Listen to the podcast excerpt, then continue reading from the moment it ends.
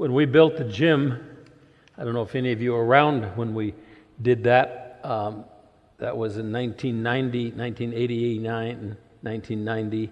Um, we had the sort of the surrounding parts of it, and we were putting the trusses up in the gym, and we built them all, and uh, we did it in, on a Saturday. And I was on the uh, the flat part on this north side, and uh, carrying stuff, doing something. I forget what. I wasn't paying attention, and I walked off the end of it, and uh, I fell about, I don't know how far it is, about 10 feet onto the concrete floor.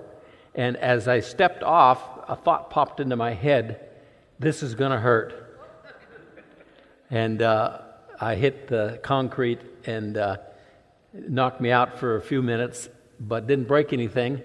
Sprained and bruised a few body parts, but uh, happened to land uh, just basically full frontal flat. And I, guess enough stuff landed that it all absorbed it, and my uh, uh nose was a little sore, but uh, I survived. But I, I, will never forget the thought I had as I was going off and hitting. I bet this is going to hurt, and uh, it did.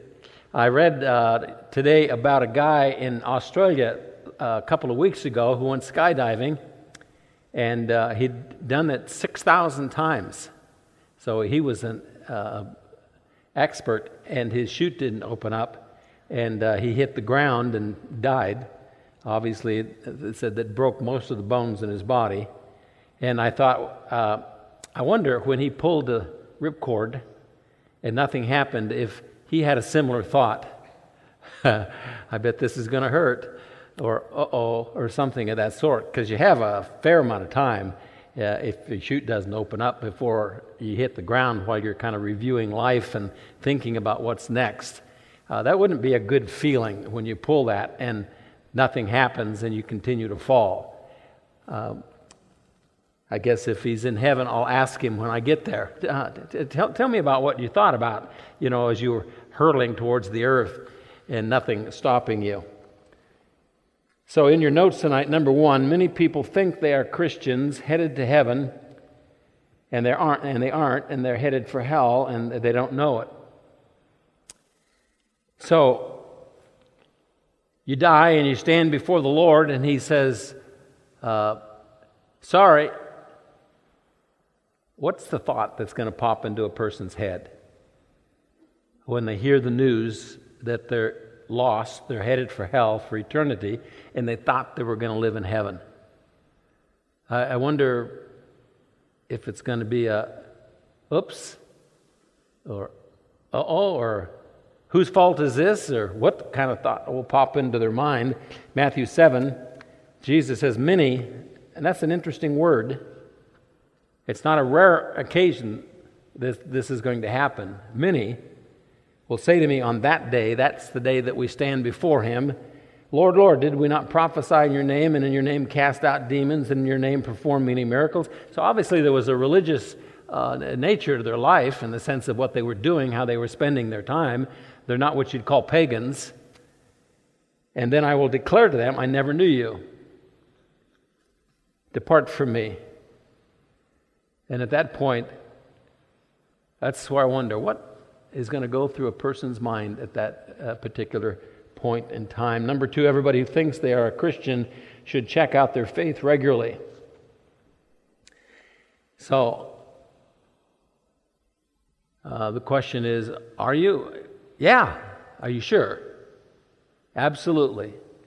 Uh, it, there should be um, enough apprehension about getting to that point and hearing that word Depart from me, I never knew you that we would go through some steps to make sure. Uh, and in fact, Paul says in 2 Corinthians 13 5, test yourselves. Test yourselves. This is a self applied test to see if you are in the faith. Examine yourselves. But do you not recognize this about yourselves that Jesus Christ is in you, unless indeed you fail the test? Unless you fail the test. And so, uh, exactly what kind of test is that? When I was in college, you know, you had uh, true and false. Those were, uh, I mean, you could do that with a coin. You'd get 50%. If you knew some of them, then you might get you might even pass the test with little study. Uh, and then there was multiple choice. That was a little bit more. You had to flip the coin twice, uh, A, B, C, or D. You know, you get the first half and second half. And then there was the uh, essay. Uh, those were the tough ones you had to really study for because you know you had to write. Uh, what one of the classes I attended, the joke for the class was that uh, we got what was called a blue book. It was just a soft blue covered thing with about 12 pieces of blank paper in it lined, and that uh, the professor would put it on a scale after the test, and the more it weighed, the more the higher your grade was. Uh, so the, the, the point was write, just write. If you're in the class for an hour, he had three questions on the chalkboard. Each question was worth 33 and a third points. And so you wrote as much as you could on the first one, as much as you could on the second one, as much as you could on the third one. And if you filled up 12 pages, you might get an A. But I liked true and false. They, those were the best because, again, if, I don't know, just flip a coin. Ah, okay. And uh, so, what kind of test do you take to answer the question Am I going to live with God in heaven forever? Or maybe. I don't know. What's the test? Number three, the first test, the first question is Do I have a growing hunger for a changed life and am I in pursuit of righteousness? I don't know if you know this about me, but I'm addicted to food. And uh, it's an interesting kind of question to have people. Are you addicted to anything? You know, TV, games, drugs, alcohol, gambling, a lot of things you can get addicted to. Uh, I'm addicted to food. Uh, I just like it, it tastes good. And I try to not eat it and lose weight, but it seems like when I try hard not to eat it, I eat more. Uh, but I just, because I have this hunger. And when I go, I fasted five days, and I was like consumed. I couldn't think about my wife. I couldn't think about God. I couldn't think about the Bible. I couldn't think about fishing. All I could think about was food. That was it when I didn't eat anything. And so, one of the things that the Bible says is that we have this appetite for righteousness if we are truly born again. We have this hunger and thirst for righteousness, is the way Jesus puts it in the Beatitudes. Ephesians 2 8 and 9 is the classic passage for salvation. Uh, for by grace you've been saved through faith, that not of yourselves, it is a gift of God, not as a result of works, so that no one may boast. Now, we really like that because it's a gift, no works required. But that's verse 8 and 9. Verse 10 goes on and says, For we are his workmanship, created in Christ Jesus for good works. For good works. Now, we're not saved by good works, but we are saved for good works which God prepared beforehand so that we would walk in them, that we would walk in them. Sometimes we say should, but it says that we would. We are His workmanship. He created us, He made us, and when we're saved, we're born again, and His Spirit works in us. And a result of that salvation will be that we will desire to do good works. Now, if that desire is not in a person, if you ask yourself, you're going to take the quiz, the, the test, am I a believer or am I not? The question is, do I hunger and thirst for righteousness? Or is it sort of a passive thing in my life? Titus chapter 2 For by the grace of God, for the grace of God has appeared, bringing salvation to all men, instructing us to deny ungodliness and worldly desires, and to live sensibly, righteously, and godly in the present age, looking for the blessed hope the appearing of the glory of our great God and Savior Christ Jesus, who gave himself for us to redeem us, to redeem us. That's a great word, to redeem us from every lawless deed and to purify for himself a people, to purify for himself a people for his own possession, zealous for good deeds. Zealous for good deeds. These things speak and exhort and reprove with all authority. Let no one disregard you. Paul's talking to Titus who is his mentor, as it were. He was training him to be a pastor. And he says, Now, this is important. Preach it, preach it, teach it. Don't let anybody say, Hey, enough of that stuff. Uh, Zealous for good deeds. It starts out by the grace of God has appeared, bringing salvation, but the purpose is that we would live sensibly, righteously, godly. He redeemed us from every lawless deed. He's worked in us to purify for himself a people zealous for good deeds. Hebrews 6 9, but beloved, we are convinced of better things concerning you, things that accompany salvation. That accompany salvation. 1 John 2, he himself is the propitiation for our sins. That means he paid the price, he picked up the tab. All the consequences of our sin, Jesus paid on the cross, not for ours only, but also for those of the whole world. By this we know, we know, we know we know that we have come to know him if we keep his commandments. By this we know, good question to ask. Are you a Christian? Yep. How do you know? Well, I asked Jesus in my heart. Uh, I went forward at a Billy Graham crusade. So, what's the Bible say on how we know? By this we know that we have come to know him if we keep his commandments. The one who says, I have come to know him and does not keep his commandments is a liar. The truth is not in him, but whoever keeps his word, in him the love of God has truly been perfected. By this we know that we are in him. By this we know that we are in him. The one who says he abides in him ought himself to walk in the same manner as he walked. The one who says he abides in him ought to walk the same way he walked.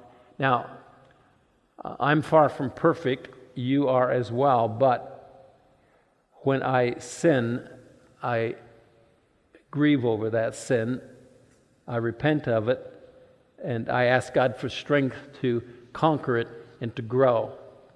That's the indicator, that's the desire, it's the hunger and thirst for righteousness.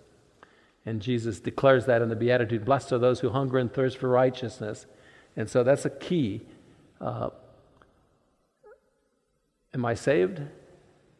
Do I want to grow? Do I want to serve Him? Do I want to become less uh, sinful, more righteous? The second test is Am I bearing fruit? Am I bearing fruit for God?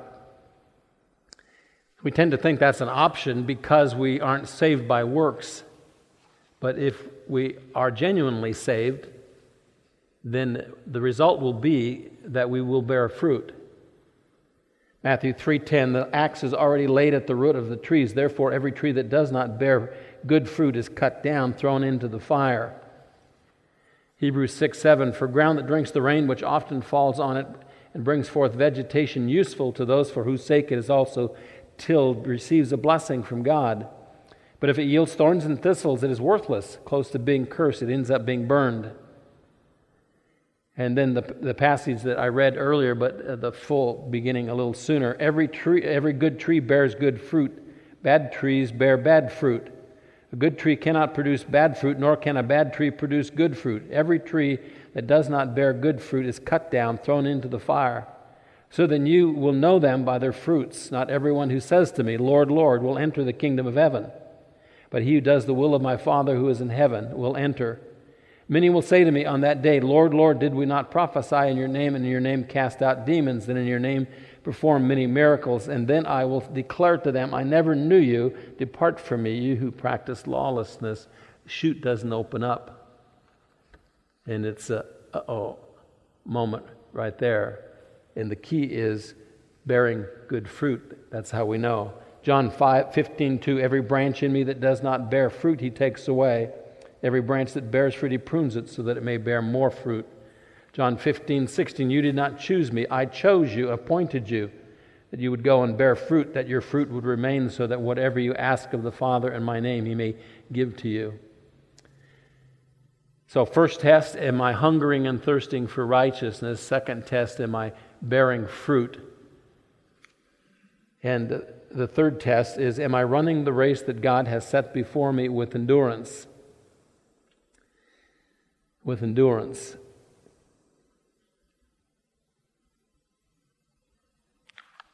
So, this uh, is a series on Colossians, and somebody may have thought, I thought this was on Colossians. We haven't heard anything about Colossians. Well, this is the passage uh, that we're looking at tonight. I just didn't start with it. Colossians 1 19 through 23.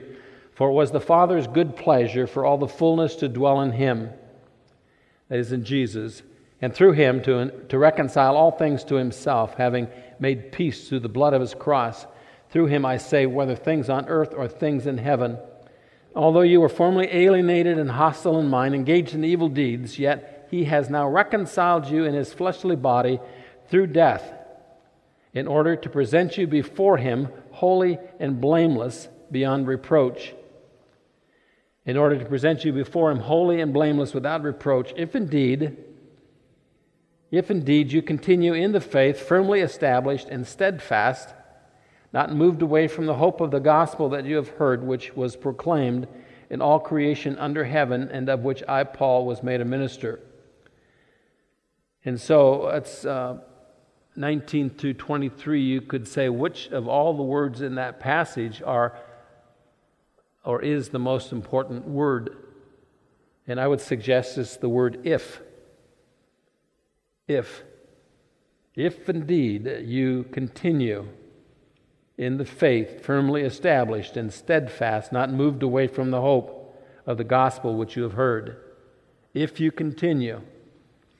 the writer to the Hebrews says the same thing. Therefore, since we have so great a cloud of witnesses surrounding us, let us lay aside every encumbrance and the sin which so easily entangles us. Let us run with endurance the race that is set before us, fixing our eyes on Jesus, the author and perfecter of faith, who for the joy set before him endured the cross, despising the shame, has sat down at the right hand of the throne of God. Consider him who has endured such hostility by sinners against himself, so that you will not grow weary and lose heart. Number six, once we are genuinely saved, we can't lose our salvation.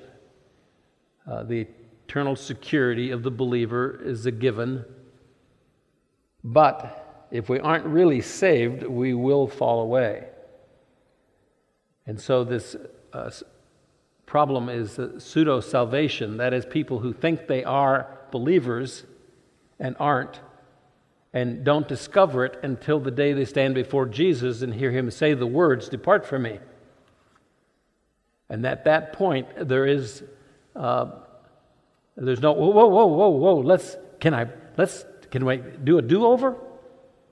I went down to Palm Springs this last week with my uh, daughter Hannah and her husband Kyle and their three kids. Patty and I went with them. We drove two days down, and then we're there for five and drove two days back. Had an awesome time with them, and I played golf with my son-in-law, who's a good golfer, and. Uh, and because of COVID, there weren't very many people down there in this particular place we were at. And so when we played, there's not hardly anybody on the golf course. And so you weren't pushed. And so uh, this golf course, every one of the, if you know anything about golfing, every one of the tees was an island. There was water all the way around where the hole and the flag were, and so you had to hit it over water. Needless to say, I lost a lot of golf balls. And so I, I would tee the ball up, eh, or I would hit it and get it down to the point where I was going to uh, hit it over the water, and it would go in the water. And I would say to Kyle, Kyle, can I have a do over? And uh, he said, Sure. I said, Do I have to add it to my score? He says, That's up to you and Jesus. And so, anyway, I got quite a few do overs. And one of the cool things is that the houses were right next to the fairway, and I hit a house. And I went over in the yard to get the ball, and there was a guy there. And I said, I'm sorry. he said, Oh, that's all right. It happens all the time. I says, So I imagine you get quite a few balls in here. He said, Oh, yeah. I, he said, See that box right there? There was a big box, clear full of golf balls. He says, Take as many as you like. So all the ones I lost, I made up for. In fact, I got more uh, I took a filled up my bag full of golf balls. Uh, so you're standing before Jesus, and he says, "Depart from me." And uh, can I have a do-over, Jesus?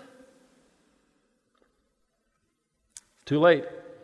It's like falling with no chute opening up. There's nothing that can fix that at that point. So it's a whole lot better to know for sure and not to be naive about this whole issue of our salvation. Hebrews 3 6 Christ was faithful as a son over his house, whose house we are, if We hold fast our confidence in the boast of our hope firm until the end.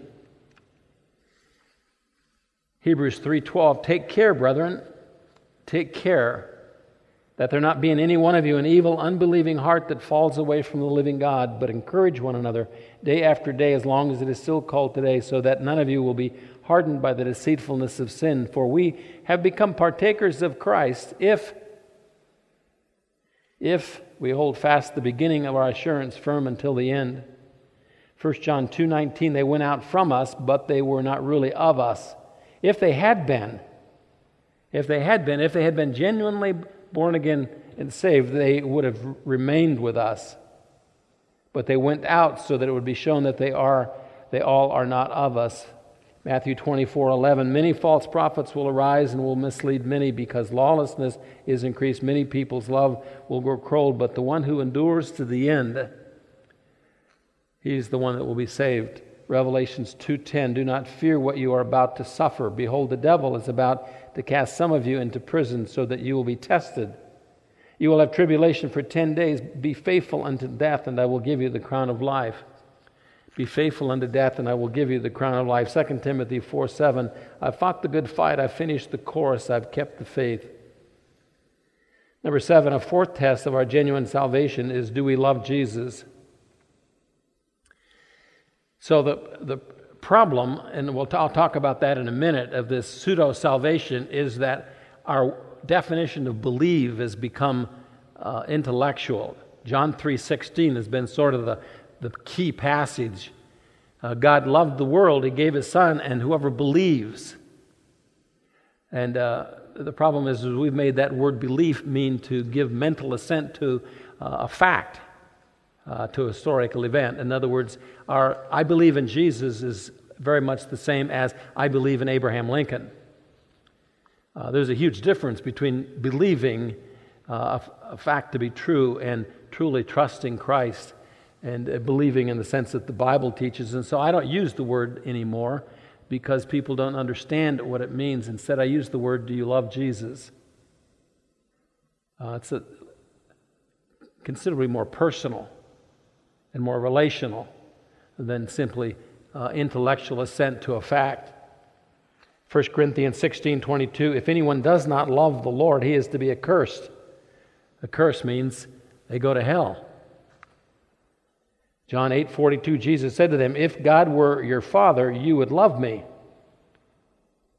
If God were your father, you would love me, for I proceed forth and have come from God, for I have not even come on my own initiative, but he sent me. Ephesians 6:24 Grace be with all those who love our Lord Jesus Christ with incorruptible love. Grace be with all those who love our Lord Jesus Christ. So, uh, key question are you in for sure? Ask the question Do I love Jesus? Or do I simply know some information about him? Number eight, if you start to drift away from the Lord, recommit your life to Him as your Savior and don't assume it's just the summer slump. So, the, the principle again if you are genuinely saved, you won't backslide. You won't fall away, I guess is a better word to put it. If you do, then you weren't. And if you start slipping a little bit, don't just assume it's a summer slump. It probably is, but be safe. Uh, I got saved, I don't know, 30, 40 times uh, because every time an invitation was given as a kid, I raised my hand and I went forward and did whatever uh, I was supposed to do. I didn't really know any better uh, because I just felt like the thing to do. Now, at this point, when somebody says, When did you get saved? I don't know. Sometime between the time I was two and 14. Uh, one of those I'm sure took because at the age of 14, uh, I began living for the Lord. I love the Lord. I serve the Lord, and I've never gone backwards since. Before then, uh, it was iffy at best. Jeremiah 17 9, the heart is more deceitful than all else, desperately sick. Who can understand it? That's my heart. It's sick. Who can know it? Who can understand it? Number nine, maintain a holy fear that you may be deceived, that you might not really be saved and headed for heaven. Now, I preached this sermon a couple of years ago in my Hebrews series, and somebody raised their hand and says, You know, I don't like what you're just taught. I said, Why is that? I said, Because it makes me nervous. I said, Well, it ought to. That's what the Word of God is for. Uh, not paralyzed fear, but the kind of fear that would prompt us to do what Paul said. Examine yourself, test yourself to see if you're in the faith. They're not difficult tests to take. Am I hungering and thirsting for righteousness? Am I bearing fruit? Do I love Jesus? Am I enduring, persevering? Uh, Hebrews 10, uh, 4, 1 through 2. Therefore, let us fear. That's not a good suggestion, that's a commandment. Let us fear if, while a promise remains of entering his rest, any one of you may seem to have come short of it. Indeed, we have good news preached to us, just as they also, but the word they heard did not profit them, because it was not united by faith in those who heard. So, a little uh, second sermon, you get two sermons tonight. Uh, 10, being asked to believe, uh, the, the reason for pseudo salvation, being asked to believe in a false or incomplete gospel.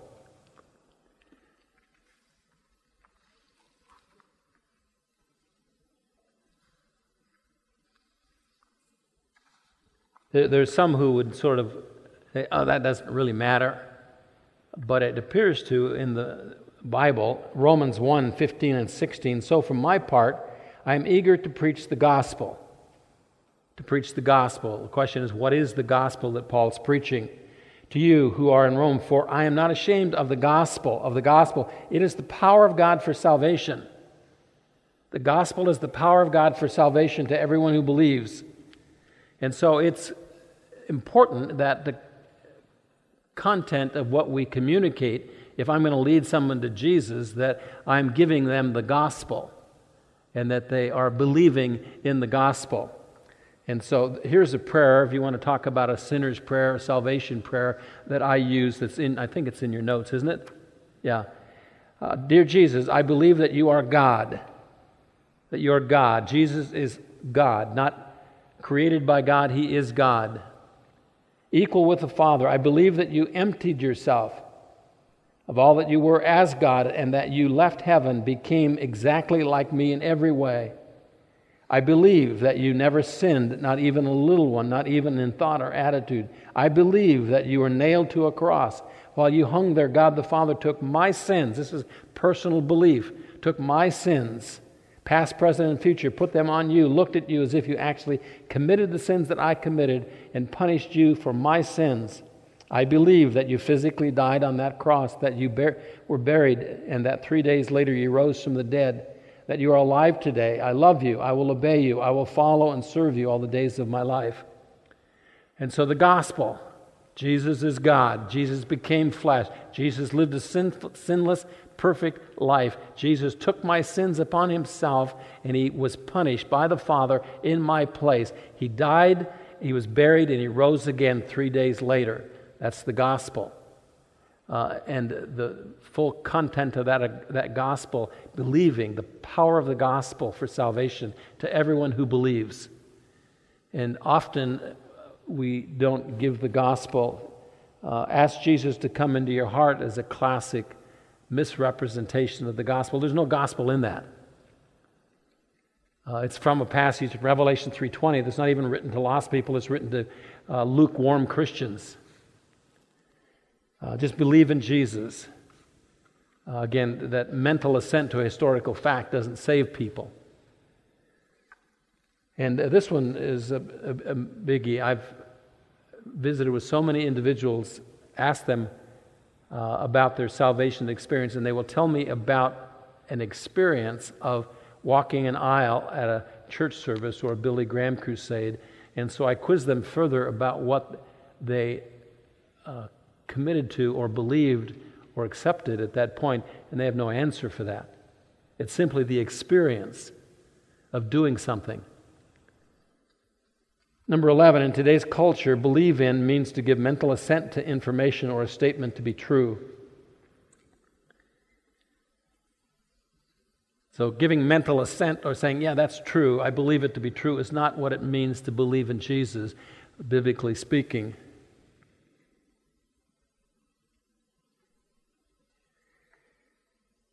So, the key word that's often missing today in our presentation of the gospel and our own personal belief of it is the word repent. The word repent. Genuine salvation always includes repentance. So, I went to Sierra Leone 22 times uh, from 2003 to about five years ago. And the first couple of times we went, we would have crusades. And the reason is because we would start a church. And so we would build a wooden stage. It was pretty rickety, and we'd have a generator because there was no electricity. And we'd have a, a light bulb over the stage, and we'd play some really loud music and have a sound system. And people would come from the village, sometimes uh, uh, several thousand. And then I would preach a sermon, and they understood English, and so they got it. And then one of the pastors would give an invitation.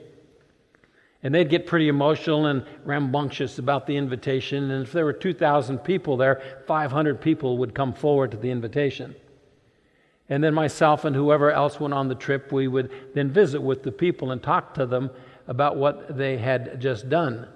And I'll never forget the very first conversation I had with this fellow. I said, So, uh, you want to become a follower of Jesus? He says, I want to become a Christian. I said, Yeah, yeah. I mean, you want, you're going to. Uh, I said, why, why do you want to do this? Well, because I want to be rich. I said, Do you want to be rich? He said, You're a Christian, aren't you? I said, Yes. He said, And you're rich. Christians become rich. And I said, uh, that's not necessarily true. Does motive matter? What is it that legitimately is what brings someone to Jesus? Poverty? A tough life? Somewhere along the line, this became part of the gospel presentation for many organizations. Jesus has a wonderful plan for your life. And if you trust Him, then you can experience that wonderful plan for your life. There's countries, if you become a believer, you end up getting martyred. You lose your job, your family ostracized. I mean, they kick you out, they'll have nothing to do with you. And uh, you run the risk of being put in jail and losing everything. That's not a wonderful plan. You certainly aren't going to be rich. So, what's the legitimate motive for coming to Jesus? The legitimate motive for coming to Jesus is my sin, which is going to send me to hell. I want to become rich, but not in this life. I want to become rich in the next. That is, I want to go to heaven instead of hell. That's the motive for coming to Jesus. And my sin is my problem. It's what keeps me from heaven. Uh, and even one sin is all it takes to keep me from there. And so when a person acknowledges that I am lost, I am lost. I am a sinner. I don't deserve heaven. I can't make it on my own. That's the first step of repentance. Matthew 4:17 from that time Jesus began to preach and say repent. That was the one word that was included in all of his sermons. Repent, the kingdom of heaven is at hand. Luke 13:3 I tell you, but unless you repent you you will perish. Unless you repent you'll perish. 2 Peter 3 9, the Lord is not slow about his promise, as some count slowness. That is, the rapture hasn't happened yet. He's patient toward you, not wishing for any to perish, but for all to come to repentance. For all to come to repentance. 13, repentance is acknowledging or admitting that I am a sinner, that I deserve God's punishment, and that I can't be good enough to save myself. So if you were here on Easter, I talked about the ABCs of becoming a believer in Christ. A is admit. Admit that I'm lost, that I am a sinner. Believe is to believe the gospel. C is to commit my life to Him, to following and serving Him. Romans 3:23 all have sinned and fall short of the glory of God. As it is written there is none righteous not even one. 2 Corinthians 7:10 for the sorrow the sorrow, that's the grief, remorse over sin, The sorrow that is according to the will of God produces a repentance without re- regret leading to salvation. A sorrow that is, I am a dirty, rotten sinner. There's a guilt and a grief and a sorrow over that sin. That sorrow that is according to the will of God produces a repentance without regret, leading to salvation. And so, repentance is what leads us to salvation. That repentance comes from the Spirit of God convicting us of our sin. 14, a key part of our salvation is our choosing to follow Jesus or committing our life to Him. So, again, this isn't a sense that I have to be perfect, but it is certainly a pursuit of, of a life of pleasing Him, of serving Him. A lost person is genuinely saved by the ABCs. Admit that we are a sinner and can't be good enough to get to heaven on our own. Believe in the complete gospel and commit to following Jesus as your Savior. As your Savior because you love Him. Because you love Him, not because you are obligated, but the changed heart in you gives you that desire to please Him and to bear fruit and it's an indicator that you have indeed been born again. When you're born again from the inside out, the Spirit of God working in you produces in you the hunger and thirst for righteousness, produces in you this desire to bear fruit and the strength to do that. And the Spirit of God convicts us of sin, and we're continually working at uh, conquering that sin, overcoming that sin, and becoming increasingly more holy uh, with God. So I don't have any doubt uh, of you in here tonight. I didn't preach this sermon to get you to say, oh man, I wonder if I'm really a Christian. The main reason is so that you, as you pursue lost people and attempt to bring them into the family of God, as you witness to people, that you would do that in a way that produces genuine conversions. Uh, because this uh, falling away that happens, I mean, is sort of almost rampant at times the number of people that grow up in the church and then they, they're, just, it's like they never even knew him. Well, it's clear from the Bible that they weren't genuine, genuine believers. They were saved with a pseudo gospel, uh, either not hearing the complete gospel or for the wrong reason or whatever it might be. But it's obvious when Jesus says, Many will stand before me and say, Jesus, I did all this stuff, and he'll say, Depart from me. Many. And so I'm praying always that, that the people that I have influence over will not be one of those who stand before him at some point and hear him say that to them, and then all of a sudden, there's no parachute. Uh, there's nothing uh, that's saving my soul to heaven forever. So, t- Test yourself. Test yourself. Do you hunger and thirst for righteousness? Do you grieve over your own sin? Do you have a desire to do something with your life that matters, that makes a difference in the lives of other people? Do you love Jesus? Do you say that? Yeah, I do. I love Jesus with all my heart. And are you running the race with endurance? Uh, that's pretty simple questions. Uh, you don't even need a coin to determine the answer on that one. It's just examine your own heart and life. And uh,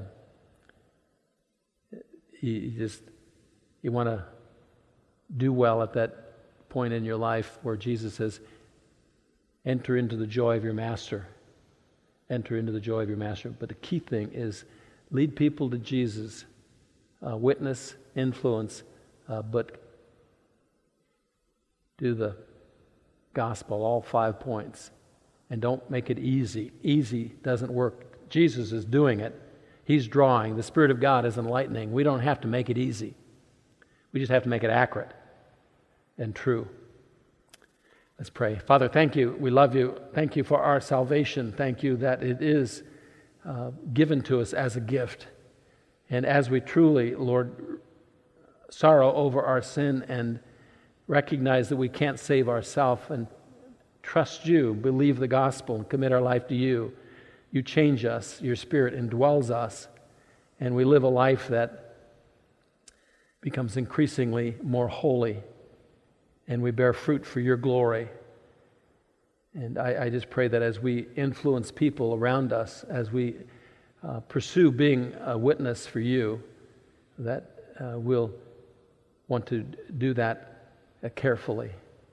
Grant us the wisdom to know what to say always. Grant us the boldness to say things given the opportunity. Use us, Lord, as your ambassadors. Use us as your witness. Bring many people to Christ through us. We love you. In Jesus' name we pray. Amen.